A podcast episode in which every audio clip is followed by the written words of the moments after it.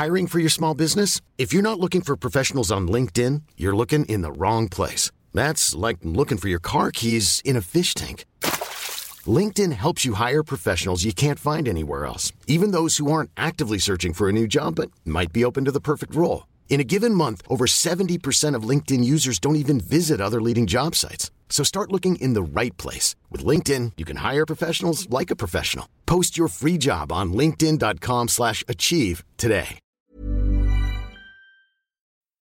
Uh, yesterday, I was walking on the Upper West Side, and I was attacked by a squirrel. I gotta say, Oh my from, God. From, from the tone of your voice, it sounds like you did not win that battle. No, no. I, I want to be like, you should see the other guy, but the other guy is a squirrel, and the squirrel looks just fine.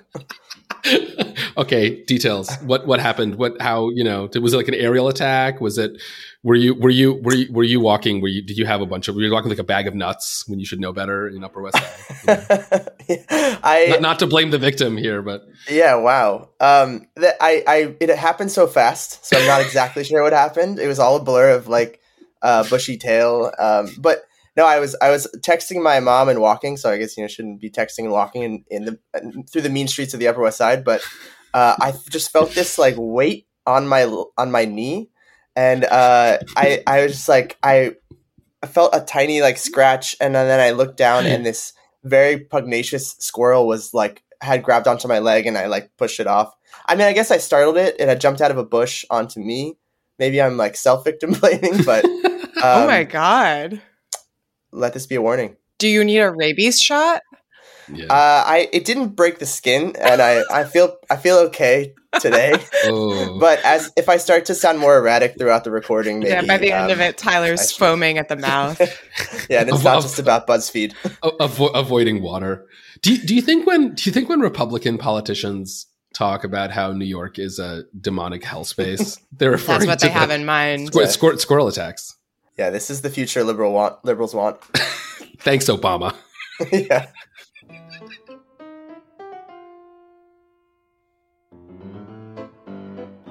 Hello and welcome to Rational Security. I'm Alan Rosenstein, and I'm here with one of my co-hosts, Quinta Jurecic, Hello. and not with my other co-host and usual fearless leader, Scott Anderson, who is taking a well-deserved vacation. I think this is his first missing of Rational Security in basically two years. I think he's done like a hundred of these in a row. So, Scott, wherever you are, uh, enjoy your rest. And um, I hope you realize that uh, you too are replaceable. In this case, by the inestimable Tyler McBrien, Lawfare's managing editor and increasingly Rational Security frequent flyer. We are delighted to have you back on the show, Tyler. Hello. How was that Scott Anderson impression? That was really good. Yeah, good. no, I'm impressed. Qu- Qu- Quinta, it's your, your turn. What's what, what's yours? Do your best.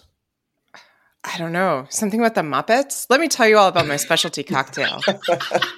Ah, that's it, Scott. Don't bother coming back. you you have been replaced. International law. Treaties, treaties, treaties, and then you have to smack the microphone a little bit with your hands.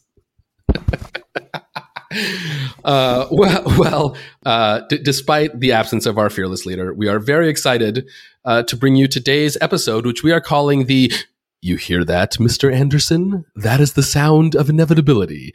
Goodbye, Mr. Anderson. Edition. Alan really enjoyed that. I really enjoyed that. It's one of my. I gotta say, uh, The Matrix is is one of those uh, list of what I think of as perfect movies. Not obviously like the best movies in the world, but for what they are, like you know, The Matrix, Independence Day, Top Gun, Maverick. They're like perfect movies, and I really like that movie. Well, so we are very excited to talk to you because we have some interesting topics today. Uh, so first, but I thought 42 was the answer to life, the universe, and everything. On Thursday, the Biden administration will cease Title 42, the policy linked to the COVID public health emergency under which asylum seekers could be turned back at the border. In its place, the administration is implementing a new rule that harshly restricts asylum, essentially accepting as the new normal limitations on asylum that, for the Trump administration implemented Title 42, would have been unthinkable. What should we make of the Biden administration's embrace of draconian immigration restrictions? Topic two. Every time a tragedy, increasingly also a farce. Over the weekend, a gunman opened fire at an outlet mall in Allen, Texas, killing at least eight and injuring seven uh, before dying at the hands of police. Tragically, this wasn't even the deadliest mass shooting on record this year, and we're only at May. How did mass shootings become America's pastime, and what can be done to stop them? And topic three BuzzFeed, more like Buzzkill. Late last month, BuzzFeed News announced that it was shutting down. The news site always courted controversy, never more so than when, in 2017, it published the unverified and infamous Steele dossier, alleging that Russia had compromising information on newly elected President Donald Trump. But the site also had notable successes, earning a George Polk Award and a Pulitzer Prize. What does BuzzFeed News' end signal about the future of journalism? And I would just like to say, I am no pun wizard like Scott R. Anderson, but I'm not going to lie. I feel pretty good. I feel pretty I think you did this. a nice job. Thank, thank you. Really appreciate that. Okay, for topic one, let me turn it over to you, Quinta. So on Thursday, when when you are listening to this, dear listener, the Biden administration uh, will end the public health emergency uh, associated with the COVID nineteen pandemic, which will legally, under a variety of court restrictions, finally give it the authority to close, bring an end to the Title forty two policy. Uh, Title forty two being the name of a statute um, that gives the administration this authority to essentially allow the US government to expel people who cross the border uh, without giving them a chance to seek asylum. Uh, the policy is pretty striking as a departure from the past asylum regime. The U.S. did not previously have this policy. You know, asylum seekers immigration law is uh, was once described to me uh, by as fractally complex.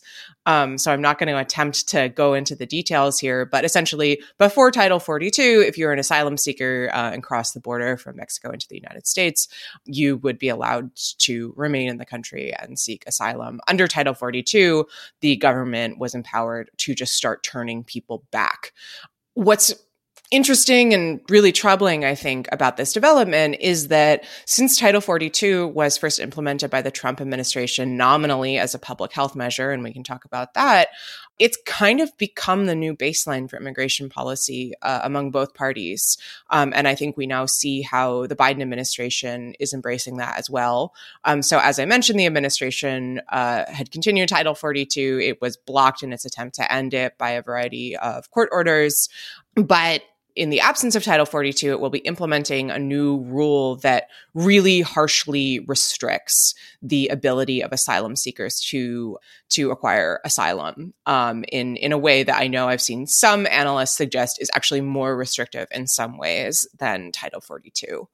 So the question that this really raises for me is, you know, is this just Stephen Miller's world and we're all just living in it? By which I mean that, you know, President Biden positioned himself as, you know, rejecting Trump era policies. He said, I believe, during a, a presidential debate in 2020 that he wanted a return to um, usual asylum standards. But what we've seen increasingly, it feels like to me, is that, you know, Trump has set the terms of debate on immigration policy in this country. And the Biden administration seems to be embracing them. You know, pre Trump administration adopting this unbelievably restrictive uh, asylum policy would have, I, I would think, uh, led to, you know, cries of outrage among the Democratic Party. And you don't see any of that at all. In fact, we saw multiple Democratic senators, um, including uh, Senator Jon Tester of Montana and no longer Democrat Kyrsten Sinema of Arizona, lobbying in the Senate for uh, extension of Title 42 earlier.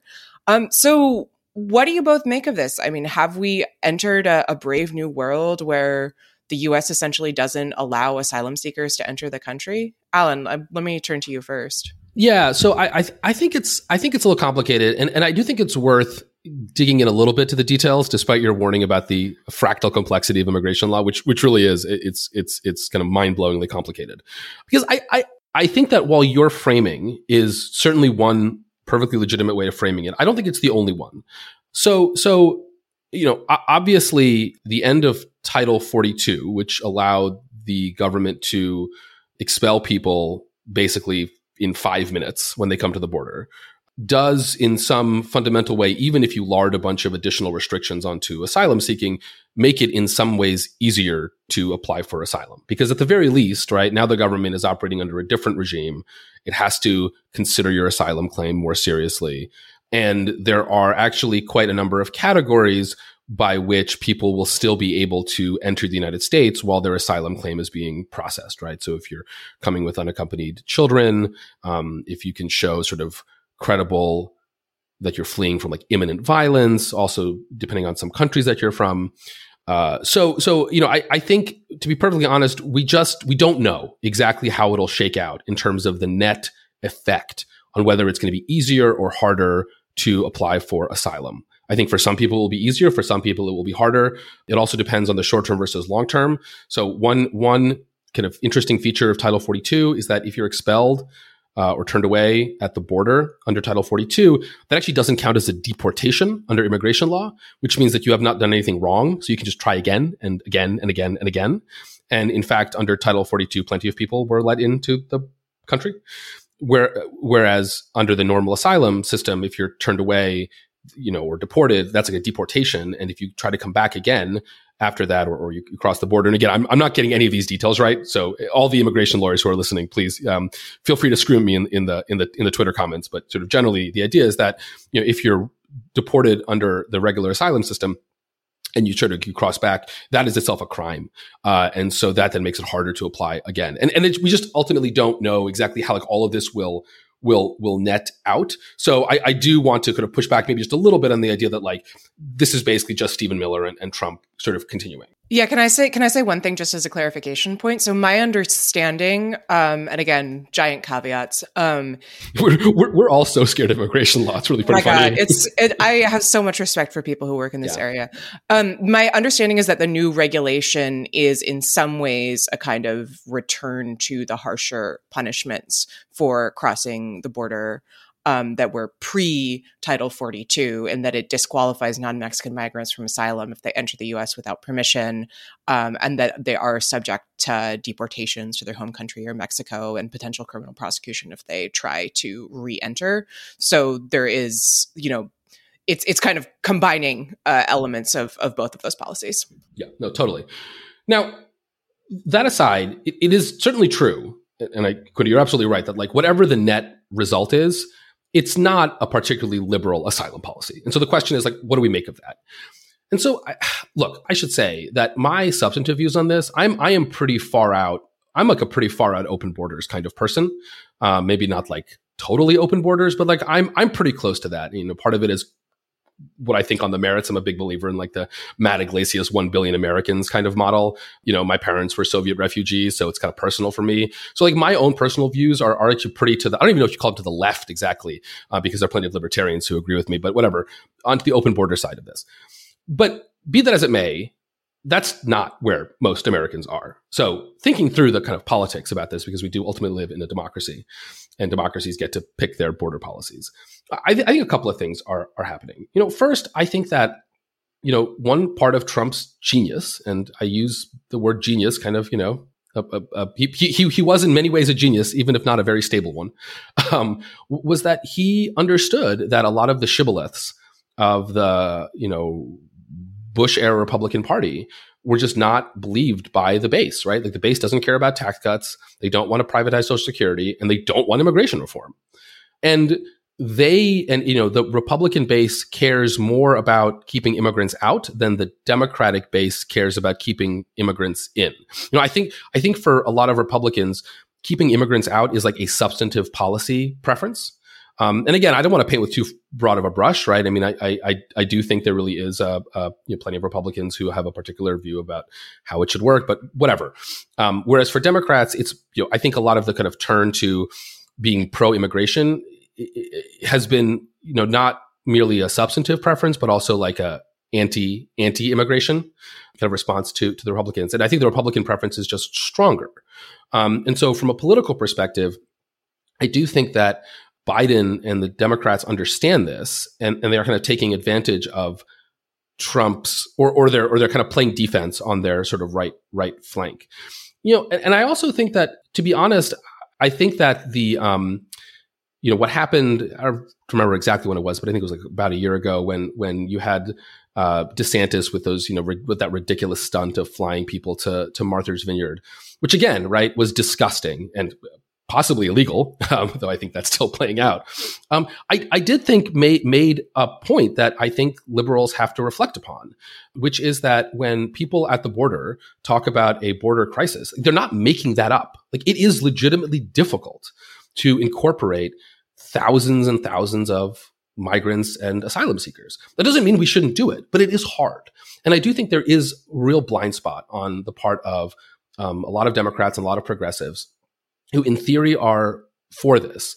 But you know, when they are actually presented with the reality of what it means to help people in need, um, and not just on Martha's Vineyard, which was always not equipped for this, but New York City, which like has a lot of money and could deal with it if it wanted to, they freak out just as much. You know, I, I remember um, when I moved to my neighborhood in in St. Paul, uh, Minnesota, which is like a wonderful progressive neighborhood, right? And it's exactly what you think.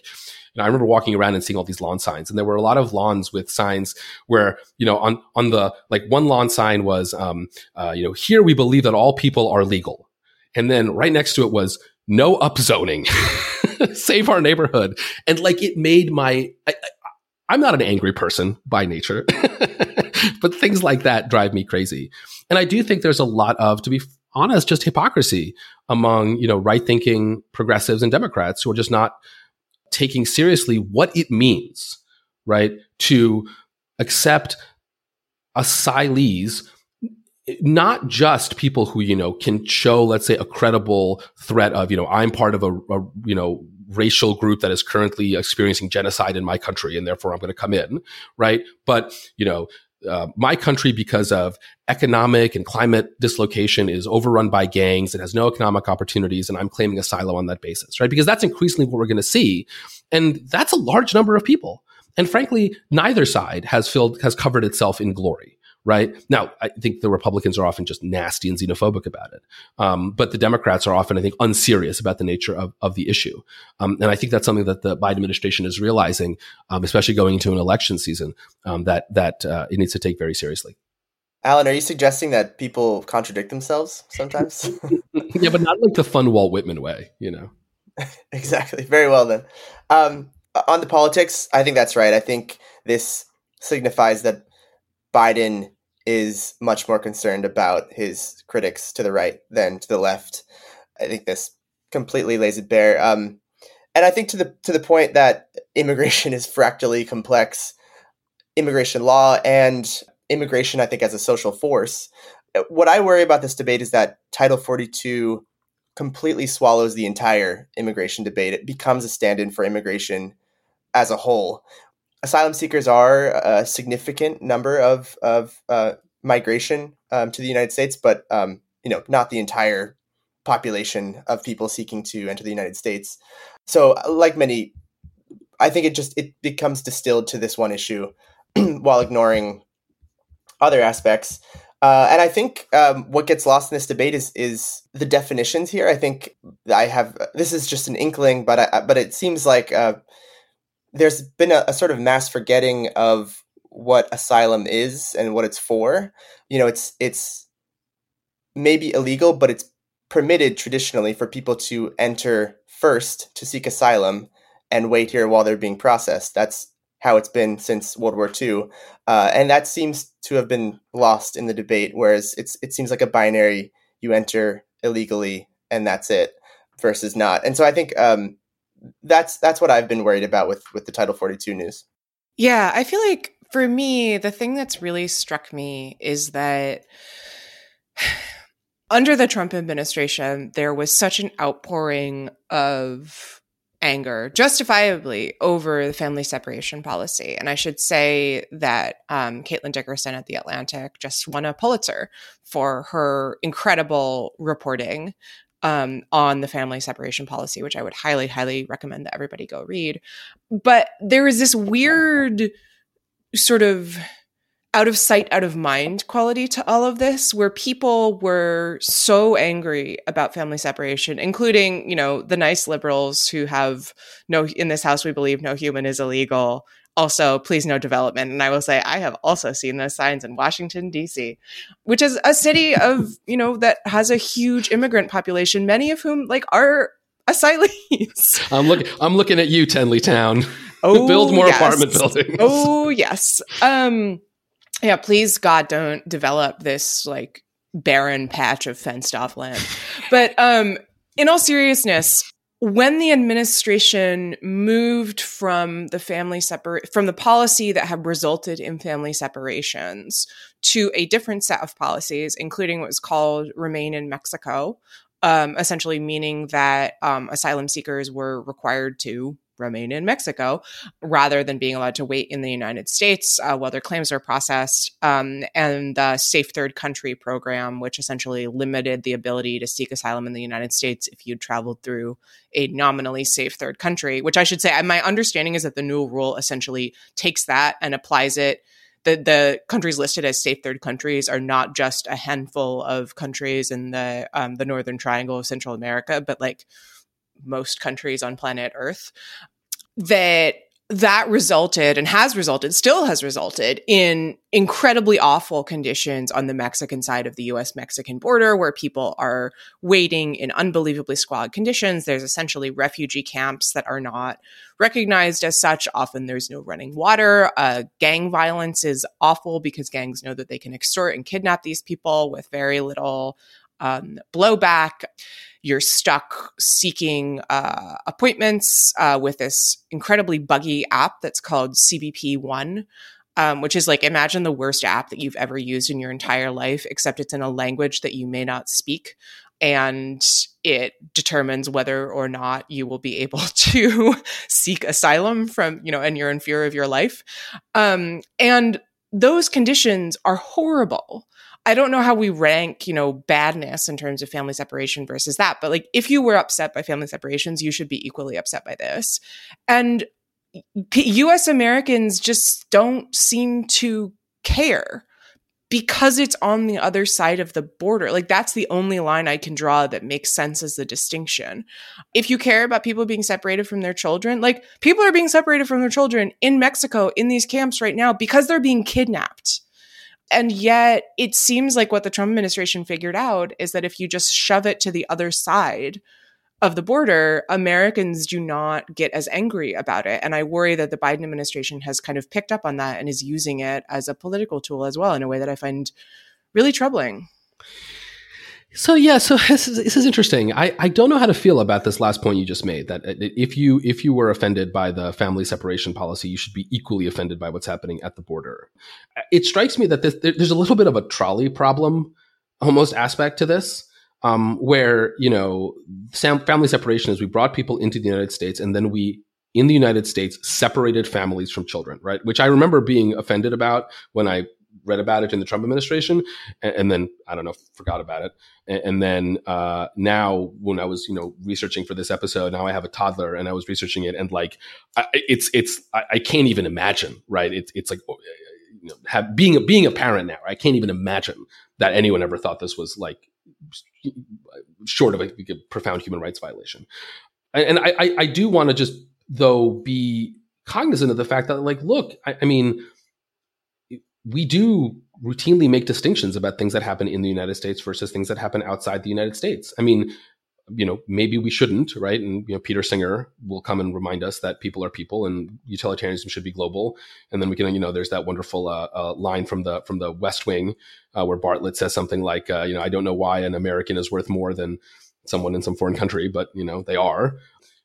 you know, I, I I do think that that I think what you're what you're getting at though is that the immigration system that we have in the United States, and frankly, the immigration system that literally every single country has, right? This is not a US only problem, does make a distinction ultimately between you know people inside and people outside. And and this is why i think ultimately it kind of gets back to this question of what is asylum for right? And how broad should we make it? Now again right i, I think it should be super broad but I, i'm in a minority in, in this country on on that. And given you know given people's views about this and, and that um, a lot of folks that are claiming asylum are claiming it for very understandable reasons, but also not, you know, imminent violence at, at home. I, I don't know how to square that circle, you know, given my what my policy preferences are, but also my commitment to like small democracy. Yeah, I think uh, speaking of human rights violations, one question I've had recently that I haven't seen much commentary on is um, whether or not the the policy constitutes a pushback in international law, which is prohibited under I think the Geneva Convention of 1951, where uh, you know if if a state knowingly uh, sends uh, an asylum seeker or refugee back to a state where their um, life is in danger, that constitutes a human rights violation. And, and I, I think is the answer just plainly yes. Uh, it is a pushback, and that we don't care. I mean, the EU does it as well. That was, you know, something that I think doesn't even enter into the conversation, um, at least domestically. Yeah, I think that's a huge concern. I don't. I agree. I don't see how this doesn't violate non-refoulement, especially because we have seen so many stories of people who were very much put in that position under the existing safe third country regime. Um, I mean, I will say that again, I think this is right. I did so much research, guys. Um, that the policy, the Trump administration policies that this is kind of echoing were eventually held up in court. Um, I'm not precisely sure about what the reasoning was, but I think that that opens a big question about whether or not this is going to stand. Um, and then, I mean, you get into a huge question about how, like, again, like the administration was blocked from ending Title 42 by conservative judges. So maybe other judges will say that it can't implement this replacement policy. And then we just have like the battle of the district judges with the nationwide injunctions against the executive making immigration policy. And that's a whole other kettle of, of fish. I will say just to just to close out the conversation. I mean, Tyler, you mentioned Europe, which I think is also a really important point to enter here. I like to to frame to frame sort of my concern a little more broadly. And the United States and Europe are, are to some extent committed to having, you know, a uh, free and open society for a certain amount of people. Now, how you define who those people are is a very difficult question, but my worry is that we've increasingly moved into a structure where like that that promise is entirely circumscribed by whether you're in the country to begin with and i think that that is a that that tension as you point out alan has always existed but it really does feel to me like in a lot of ways it is a uh, resounding rejection of the sort of post World War II model of how we think about human rights as international and the right to cross borders. And I think that that's kind of troubling uh, as Alan mentioned at the top of the show, over the weekend, uh, a gunman opened fire at an outlet mall in Allen, Texas, which is about 25 miles north of Dallas, killing at least eight people and injuring at least seven others before dying at the hands of a police officer who was actually on the scene responding to an unrelated call. Uh, three of the victims were under 12 years old. The oldest was 37. Um, I think one of the victims included uh, a 20 year old security guard who was working at the mall. The uh, suspect has been identified as 33 year old Mauricio Garcia. Um, he allegedly used an AR 15 style assault rifle, um, like so many other mass shootings of recent years. The reporting has suggested that he has harbored uh, white supremacist uh, and or neo-Nazi beliefs, but I think there's uh, because he uh, was killed at the scene. There's uh, a lot more will come out um, in the coming weeks and months about you know his beliefs and who he was also, as Alan mentioned, this wasn't even the deadliest mass shooting on record this year. According to the Gun Violence Archive, which is cited in Washington Post, there have been 202 mass shootings so far this year, and the number of mass shootings has increased in recent years. So in, in 2020, 2021, and 2022 have been much deadlier than years before, with 610, 690, and 647 mass shootings, respectively. More data from the USA Today and AP have counted 2,880 victims who have lost their lives in 553 mass killings since 2006, just to give a sense of the scale. I think one thing that captures the national sentiment often, um, not the entire national sentiment, is uh, this sort of refrain that uh, The Onion actually uh, posts every time this happens. The headline being, quote, no way to prevent this, says only nation where this regularly happens. Uh, and then I looked uh, up because you know I, I think people may may uh, recognize this headline. They've the Onion has actually used this article 34 times in, each in response to mass shooting in the U.S.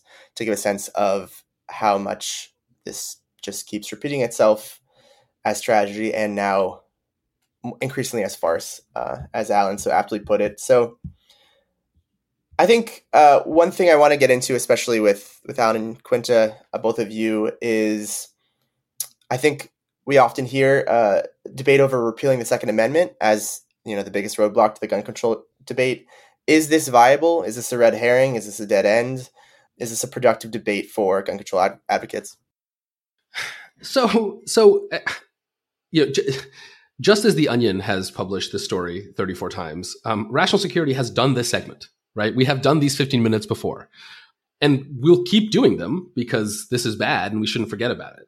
But th- there's a kind of Sisyphean quality to it because it's always just the same set of arguments over and over again, um, which again are still worth talking about. You know, the last time we talked about this, I think I was in the role of arguing that repeal of the Second Amendment has to be much more important as part of this debate. And Scott was arguing against it. Uh, not because I think he has any particular love of AR-15s, but because he thought it was a distraction uh, that would get in the way of you know doing things that could, on the margins, in the short term, help.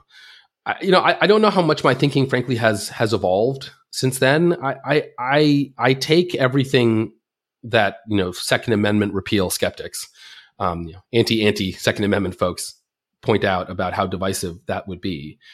But I also think that this has to at some point become a moral crusade in the United States for this to be a true change. Look, it's it's not the case that you cannot have a country that has gun ownership and low rates of gun crime. There are co- countries like that 100% exist, right? Um, I think Israel is an example of that. I think the best example of that is Switzerland, where I believe every adult male Swiss person like has to have a rifle um, because they have this very uh, intense. Um, yeah, please, someone Google this to make sure I didn't just totally make that up. But I don't think I made that up um, b- because they have this sort of long tradition of, of self defense and citizen stuff like that. But they just have a very different culture, right? And so like people it's because they all have to go protect the Pope.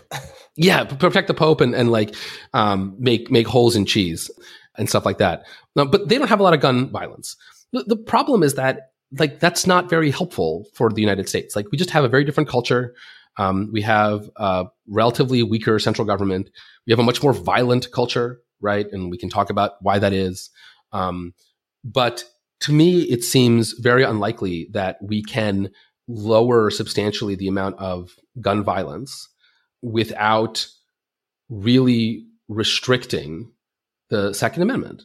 Now, part of this is because under the expansive recent Supreme Court interpretations of the Second Amendment, you know, most recently Bruen, things like AR-15s are probably covered by the Second Amendment, right? They, the Supreme Court has made very clear that the point of the Second Amendment look, we can debate that, but I think the Supreme Court has made very clear. Well, I was Paul, Paul Clement uh, just filed. Our boy Paul Clement just filed a brief at the Supreme Court arguing, indeed, that AR-15s are covered. So look, thanks, look, Paul. Look, if if you think right, if you think that the point of the Second Amendment was to protect the rights of individuals basically against the state, and it was an individual right, then I think there is a fairly you know intuitive argument that AR-15s, which are obviously more powerful than handguns, but are also not like shoulder-mounted nuclear weapons, are part of you know what that right consists of, um, and that restrictions of that will be possible, but quite hard to do.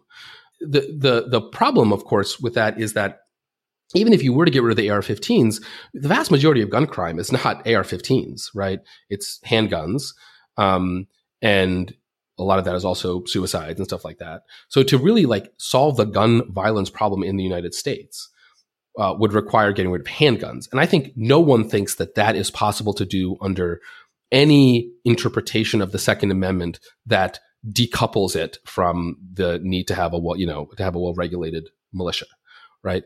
And so to me, it seems that what the United States needs if it wants to actually solve this problem is turn against guns. And that requires a multi generational campaign, right?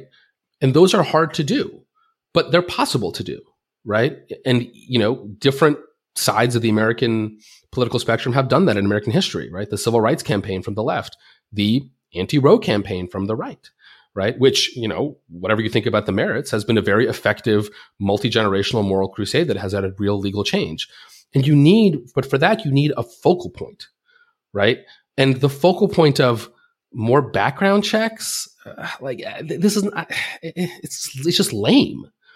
Whereas, whereas saying, look, the Second Amendment just was a mistake uh, and is not appropriate, um, is, I think, a stronger focal point. Now, whether you actually need to repeal the Second Amendment or just have such overwhelming public turning against it that the Supreme Court at some point does it for you, right?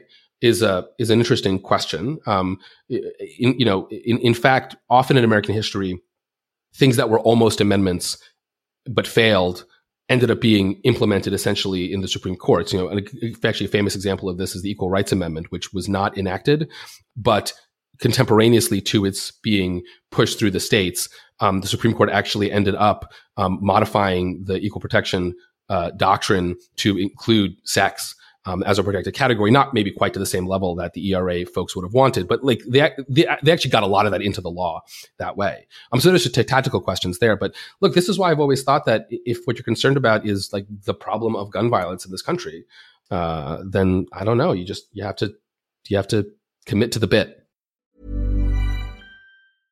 How would you like to look five years younger? In a clinical study, people that had volume added with Juvederm Voluma XC in the cheeks perceived themselves as looking five years younger at six months after treatment. Look younger, feel like you. Add volume for lift and contour in the cheeks with Juvederm Voluma XC. Reverse signs of aging by adding volume to smooth laugh lines with Juvederm Vollure XC. For important safety information and to find a licensed specialist, visit juvederm.com. That's J U V E D E R M.com. Not for people with severe allergic reactions, allergies to lidocaine, or the proteins used in Juvederm. Common side effects include injection site redness, swelling, pain, tenderness, firmness, lumps, bumps, bruising, discoloration, or itching. There's a risk of unintentional injection into a blood vessel, which can cause vision abnormalities, blindness, stroke, temporary scabs, or scarring. Talk to a licensed specialist to find out if it's right for you.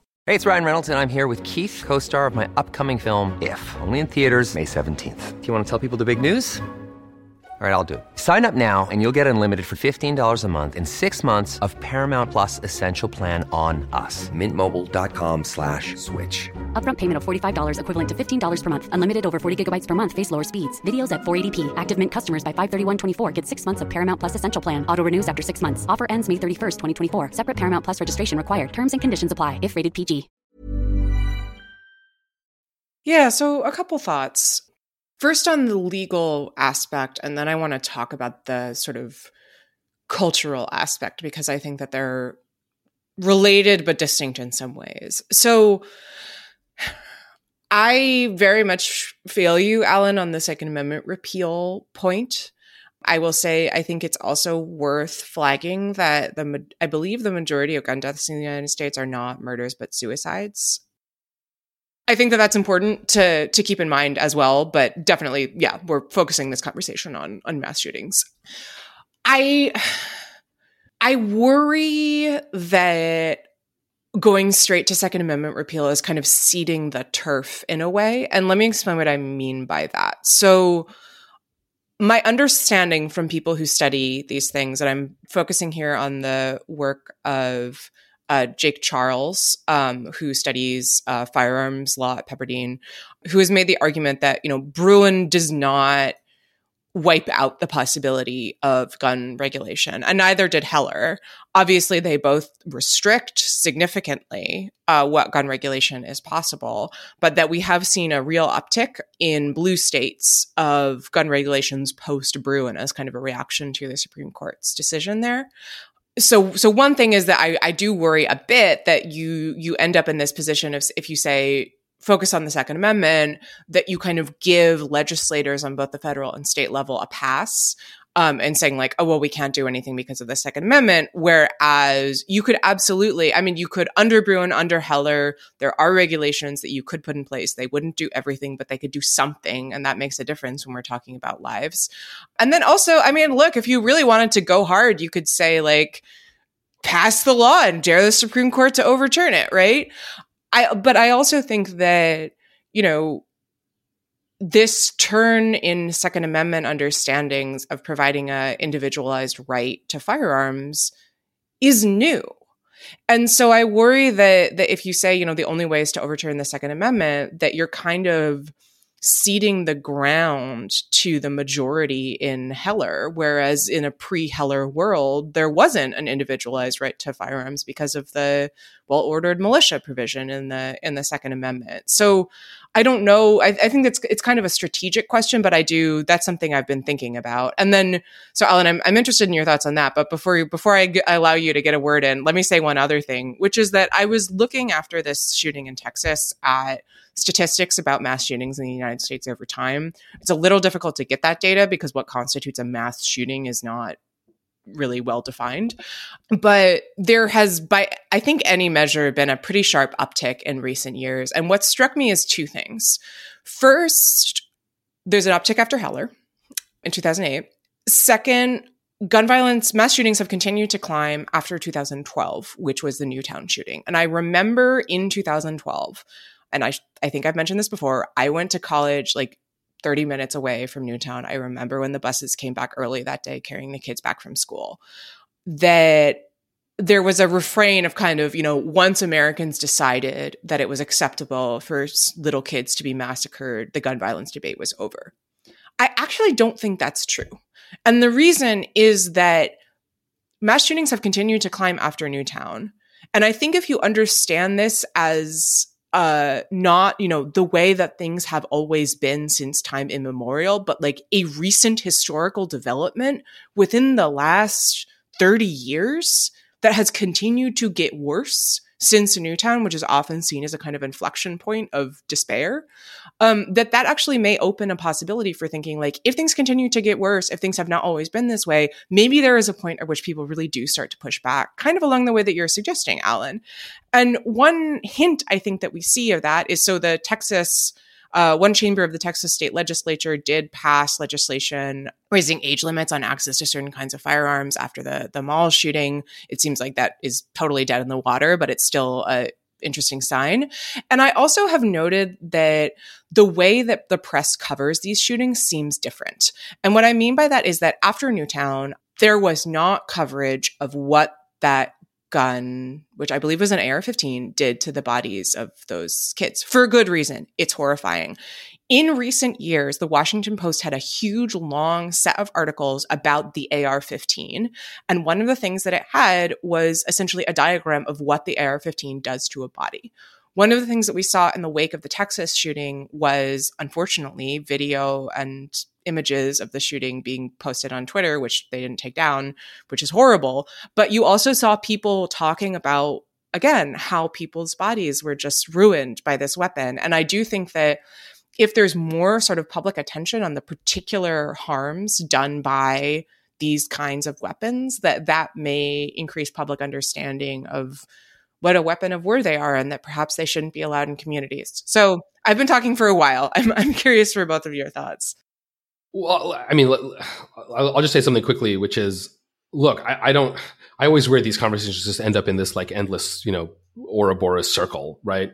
Look, all, all I will say is is that um, you know this conversation I think is a good example of the tensions between reformism and abolition, um, and and you know reflecting on my own views here, I am almost always a reformist, right? Just const- like just kind of personality wise, I am always a yeah. This is very out of character. Yeah, it's you. super. It's super out of character for me, right? And Comrade Alan.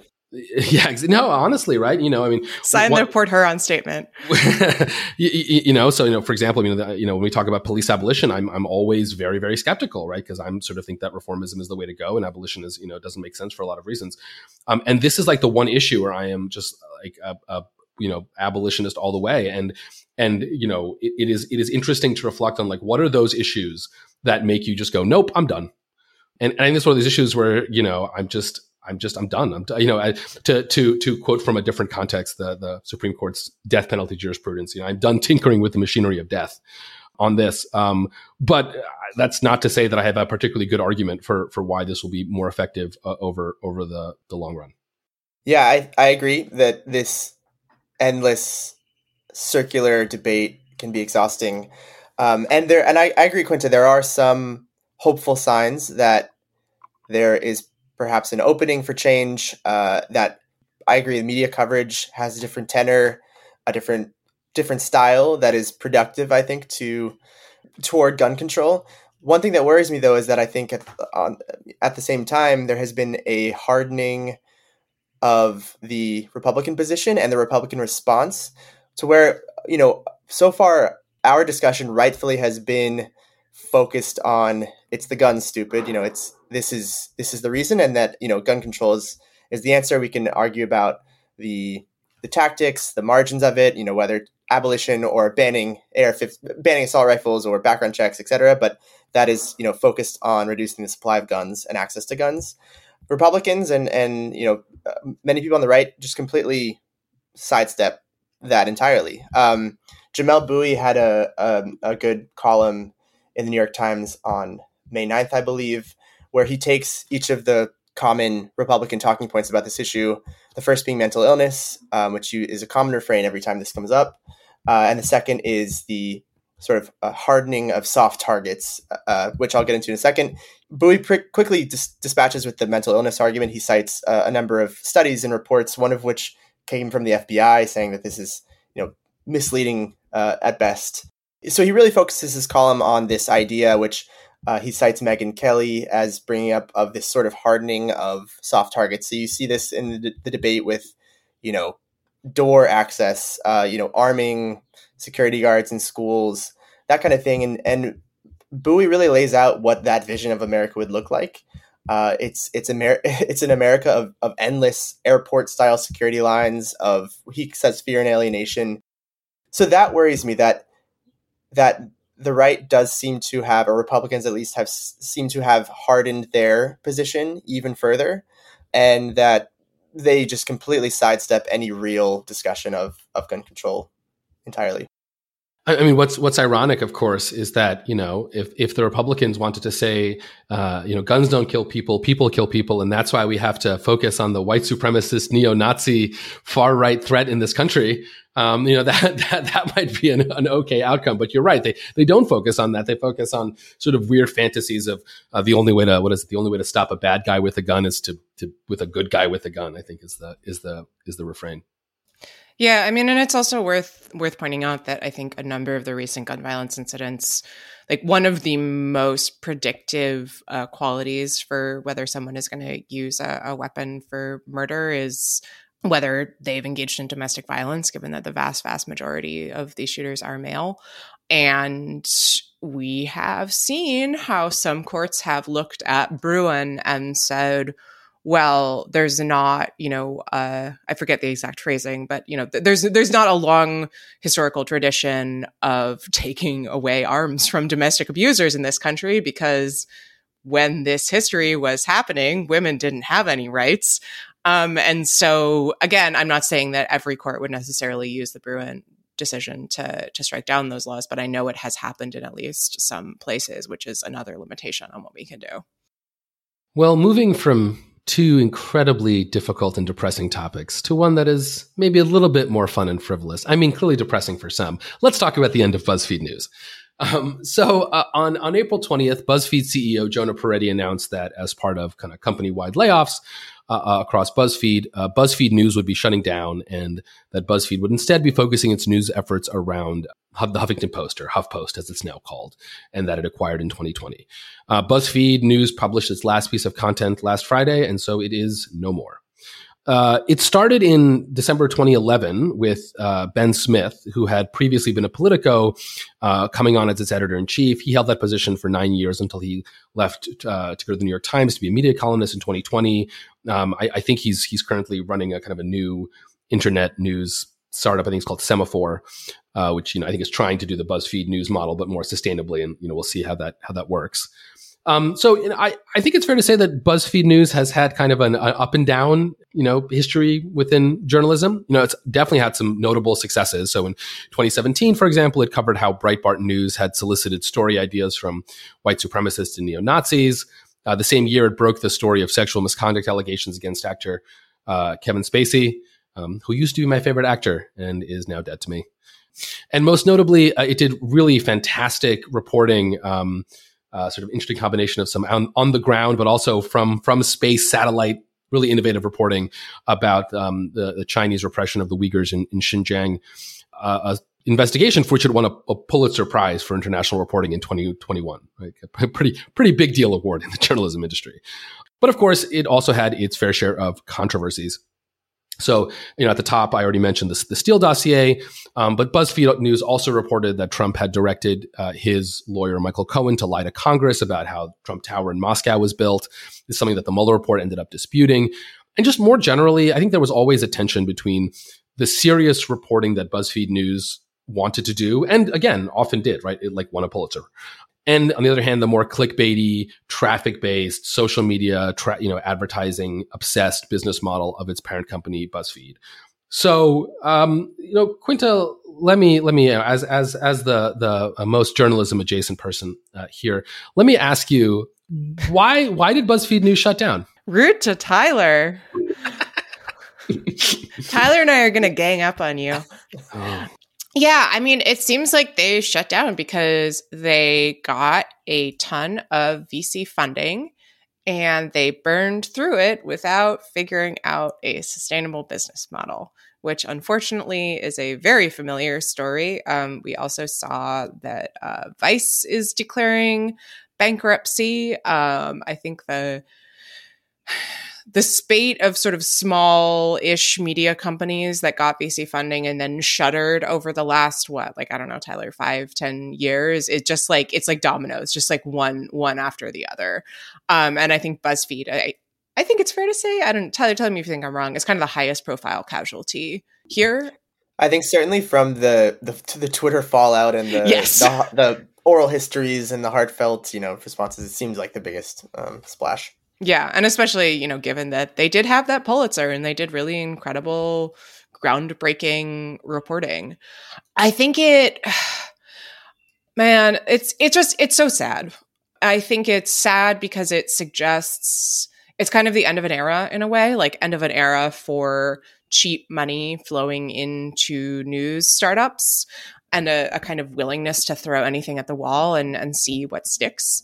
Um, and I worry that it's a sign that, you know, not that things have been super great um, in the media business in the last 10 years or so, but that it's a sign that things are going to get even leaner for reporting. Um, especially ironically, given that uh, the New York Times just announced, I think, hundred million dollar deal, um, if not more, with with Google um, so it, it's kind of a situation where you know there's one, there are a few lifeboats that are kind of the big legacy media operations, and everyone, everything else is is just falling apart. And I really worry that what this means is you know nobody has figured out how to make news profitable and journalism profitable uh, in the sort of post craigslist era where advertising is not really a sustainable business model at least at scale um, and we can we can talk about different models that might be possible.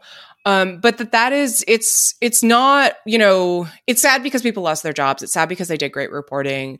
But i think it you know the reason that we wanted to talk about it here is partially that i think it is really worrying in terms of what it says about you know the media environment contributing to broader questions about the health of american democracy right now you know, we need sunlight, we need reporting, we need smart people weighing in on these issues and telling people what's going on in the world. Um, and if you create a, a situation where it's kind of the New York Times, the Washington Post, you know, the New Yorker, and that's it, uh, you're not only really limiting where people can get their news, but you're also limiting the ability of young people to come into this business and figure out what's interesting and what they want to write about. And in a time when Americans have so little trust in the press, and we've seen how the decimation of local news has really demonstrably harmed local communities and allowed uh, officials to get away with some really heinous stuff. It just strikes me as a, a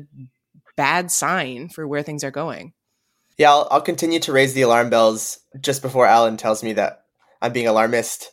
But I did get the sense that there's this idea that, you know, if BuzzFeed News couldn't make it, who could? They were nationally focused.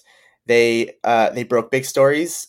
some of some of which were controversial or uh, wrong, um, but many of which were, you know, incredibly well reported, creatively reported. You know, using cutting edge techniques for which they were awarded the Pulitzer just two years ago. I might add, uh, which I think is less uh, probably less a, a, sign of a, a, meteoric fall than just a, a, masking of of the troubles that were you know just b- behind one layer.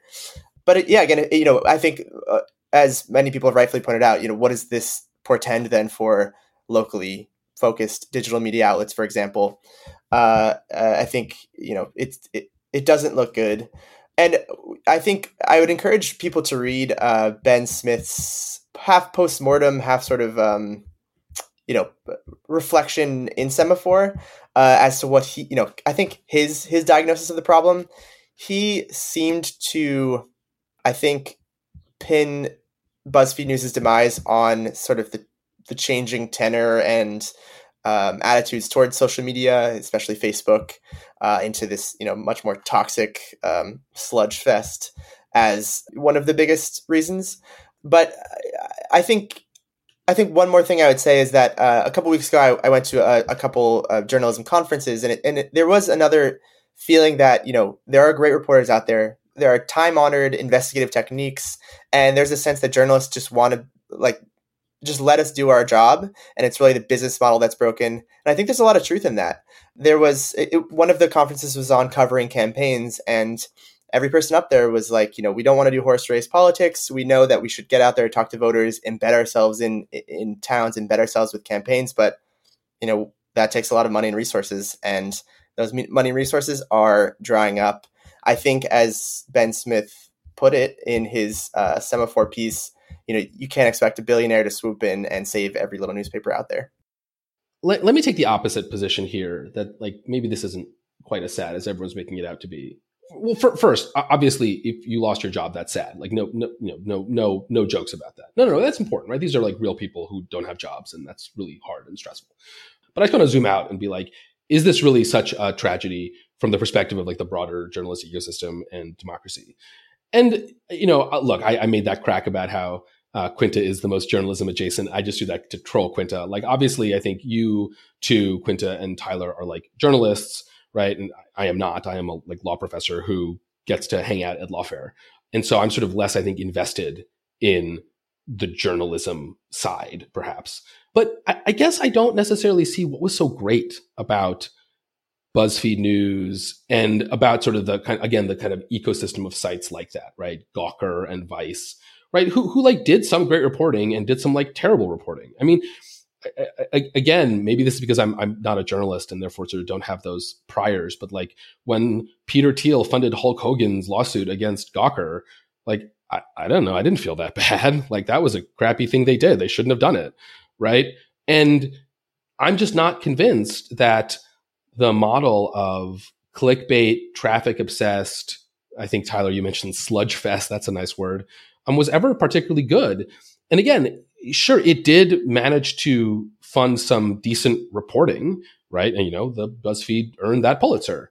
Um, but the question is, what were the costs of that, and would we've had that reporting, you know, no matter what, from some different outlet with some different business model? And so I'm just not convinced that at net, like these these entities did all that much good, you know, given the harm that they did to the media ecosystem. Now, Quinta, you raised the point that one reason this is disappointing is because it shows how difficult it is to be a sustainable journalistic outlet today, and that's particularly bad at the local level where we've had a just total gutting of of of local news, and that's really bad for again you know, small c democracy. And I think that's true, but like BuzzFeed wasn't doing reporting in Albany about like the New York State legislature, right? They, they were all chasing the same national stories. And for that, I just like, I don't know. I think like the New York Times, the Washington Post, and the Wall Street Journal are like probably reasonably enough. And so, you know, if you want the local business model, the local news business model, like that's, we should have that. But I don't think BuzzFeed was ever going to, to do that. Also, and, and again, here maybe again, I'm, I'm just biased because of lawfare, but I don't know, like Lawfare is pretty good, right? I mean, we, we, we talk about how there are no business models for this, but like take Lawfare, for example, right? We're a very lean organization. We don't cost that much. D- donors who are listening, rich people who are listening, you can have a big impact if you like to send us money, right? Um, I think we punch way, way above our weight. And we do it through a kind of combination of support from Brookings and foundations. And, you know, we run ads on this podcast. And so we make some money that way. But I, I'm just, again, I'm not convinced that you can't have a good journalistic ecosystem that that does a lot of what journalism needs to do, which is add value to the to democratic discourse in a way that also does not require this like traffic obsessed clickbait nonsense. So I don't know. I'm, I'm just maybe less maybe, maybe less bummed out than than you are all, but I don't know. Tell me why I'm wrong.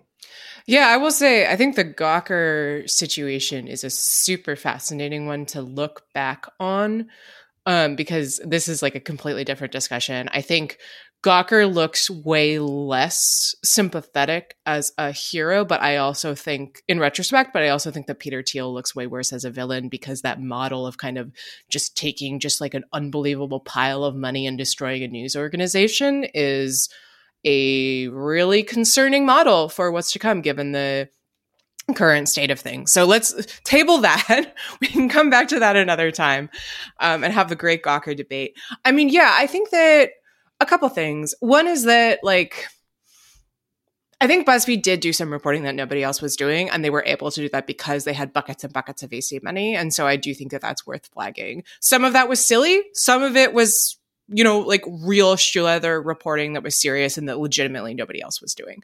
The other thing is, yeah, I mean, I think that a lot of the postmortems, including one that I think uh, Max Tani wrote in Semafor have kind of focused on said like what other models are sustainable. And one of the other models that i see coming up again and again is like what if you had a small outlet that was a nonprofit or you know didn't you know grew sustainably and didn't try to go out over its skis and did like a couple things really well and didn't chase the news cycle? We should and, try that. Yeah right? and i think tyler and i have been talking about this over slack and both been like hey. Um so you know i don't want to curse us never say never right? But um, I do. I have found that trend very interesting. I mean, the problem again is like, how do you fund that? Nonprofit models are are one option. The other example that Max Tani pointed to in Semafor was the site um, Talking Points Memo, which has been around for a minute, uh, founded by Josh Marshall, and that I think is primarily subscription based. So that that's another model.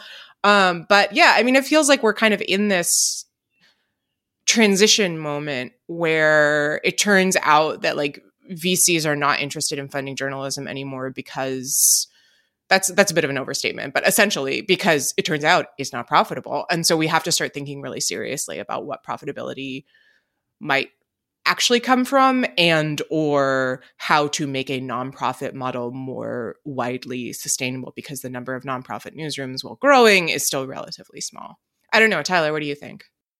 Well, first, I want to amend what I said earlier. I think when I said, you know, billionaires can't fund every newspaper, um, but you can fund ours. so I just want to make that clear. Yeah, I, I mean, there's been a lot of um, headlines about how this is, quote, the end of the digital media era.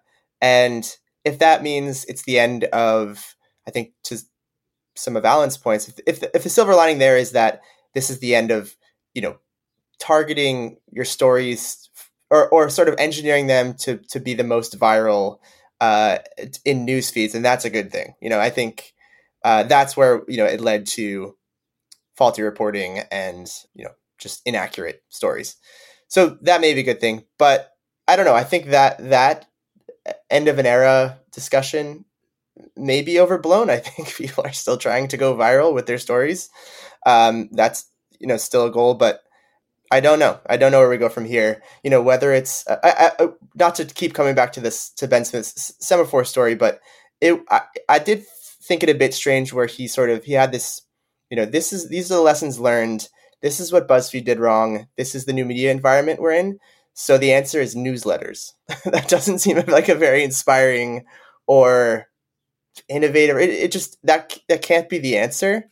But you know, maybe I'll I'll eat crow in a couple years, and Semafor will will come on top.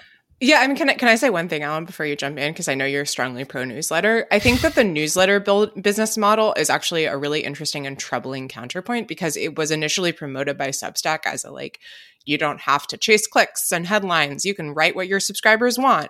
But the problem is And that writing need editors. yeah, right. Well, first off, you need editors. And second off, writing what your subscribers want is a trap in its own way because if you you kind of end up creating the thing that they want and I think I really think that that risks creating the kind of echo chamber that a lot of people say they want to get out of. Yeah, I mean, I, I I think that is that is the strongest argument against the newsletter model. And just to be clear, like when, people say newsletter, what they mean is subscription. Like there's nothing special about newsletter, right? Uh, and and I think we've made a mistake to. I, I think Substack, I, I think it's a mistake to sort of think that like what the future is is like has something to do with Substack. It's it's just about subscriptions. And I do I do think Quinta, you you are right. That that is the main that is that is the main drawback of subscriptions, right? Which you end up in the sort of epistemically closed universe between you and your subscribers, right? Whereas if you're doing a kind of broad advertising based model, your incentive is to be pretty sort of big tent um, to attract as many advertisers as possible. At the same time, though, it does seem like subscriptions really are the future, um, and they are a way to create high quality journalism. Now, it may it'll be a different kind of high quality journalism um, because again, it'll be more targeted. But I think that's I think that's obviously the the the the path forward. Um, and so then the question is, I think not you know how do we fight against a subscription based model, but how do we build a subscription based model that is rich enough to support quality journalism and then deal with the epistemic closure dangers of that. So look, yeah, I mean, if your answer is more newsletters, that's kind of lame. But if you just, I think, translate that in your mind to like, look, subscription at the end of the day is is what's gonna what's gonna do it. I think the answer that's obviously correct, right? At least at least for the large um uh, uh, uh for the large uh, sites, right? I mean, Lawfare doesn't need subscriptions because we can do do it as a nonprofit model, and we're not that big, we're not that expensive. Um, but you know, New York Times, The Economist, The Journal, Post, all those sorts of things need subscriptions, and like they're they're doing okay.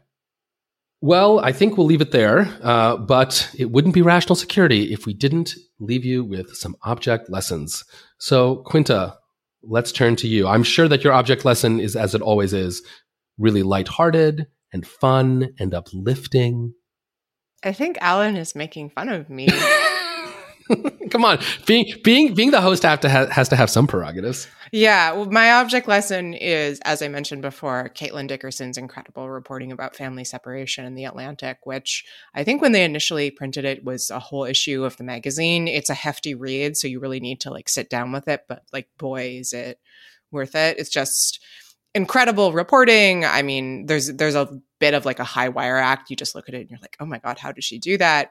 It's unbelievably wrenching. It's also a really striking portrait of moral failure um, and moral compromise under the Trump administration and how people ended up taking actions that uh, they justified at the time, but in retrospect, really look like they sold their soul. Um, so I would highly, highly recommend it. It's always the Pulitzers are always fun because you know you remember journalism that you had forgotten about and discover new things and this i think is extremely uh, worthy of the the prize so congrats to caitlin dickerson highly recommend the piece Oh yeah, this was she. She just won the Pulitzer for this, right?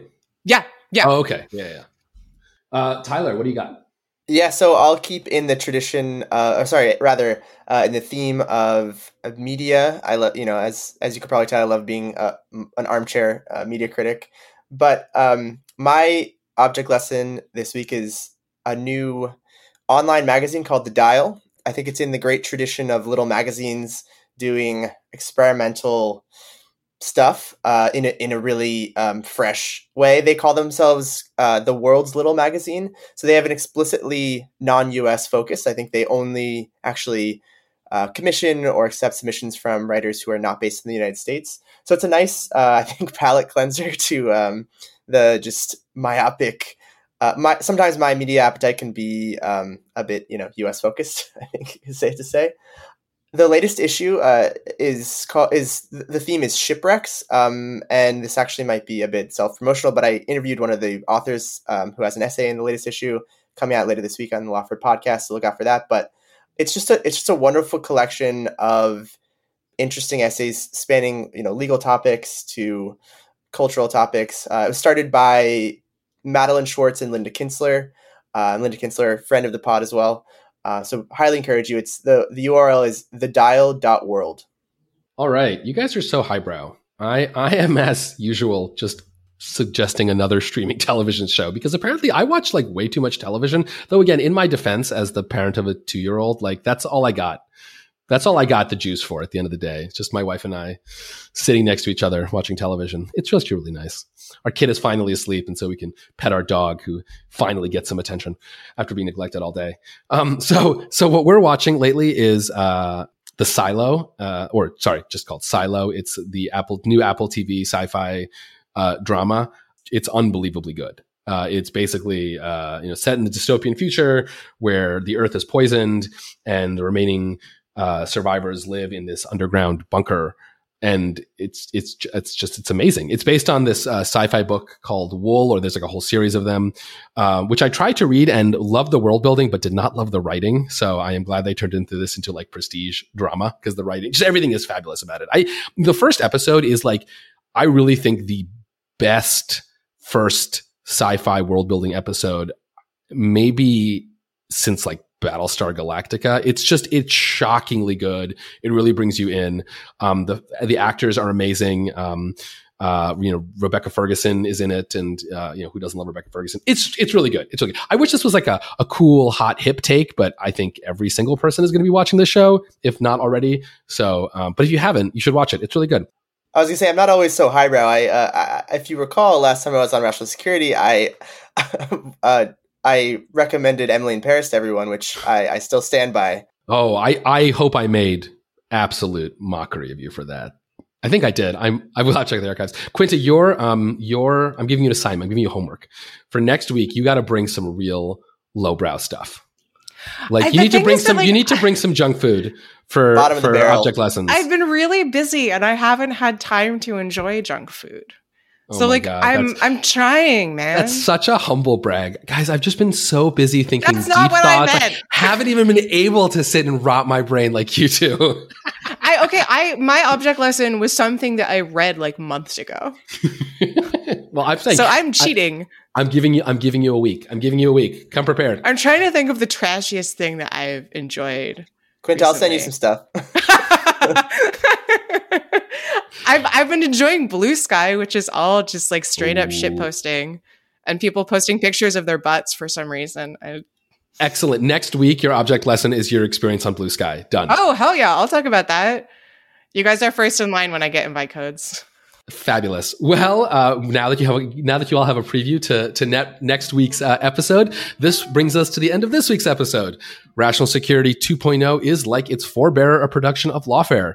And while you're at it, visit lawfareblog.com for our show page with links and past episodes, for our written work and the written work of our other Lawfare contributors, and for information on Lawfare's other podcast series. And be sure to follow us on Twitter at RATL Security. Be sure to leave a rating or review wherever you might be listening. Uh, sign up to become a material supporter on Lawfare, even if you're not a billionaire. Uh, you can do that on patreon.com slash lawfare for an ad-free version of this podcast and other special benefits. Our audio engineer and producer this week was Kara Schillen of Goat Rodeo, and our music was performed, as always, by Sophia Yan. We are once again edited by the wonderful Jen Patja Howell. On behalf of my co-host Quinta, our special guest Tyler McBrien, and our temporarily dethroned uh, host Scott Anderson, I am Alan Rosenstein, and we will talk to you next week. Until then, goodbye.